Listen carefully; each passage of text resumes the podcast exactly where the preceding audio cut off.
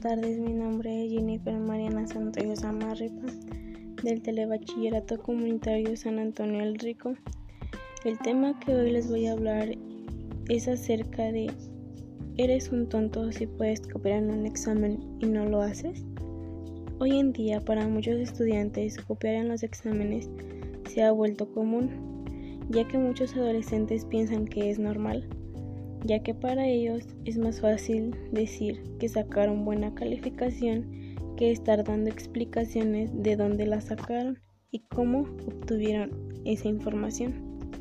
Hoy, por desgracia, la tecnología hace que copiar sea más fácil y esto hace que sea más fácil para los profesores darse cuenta que sus alumnos están copiando.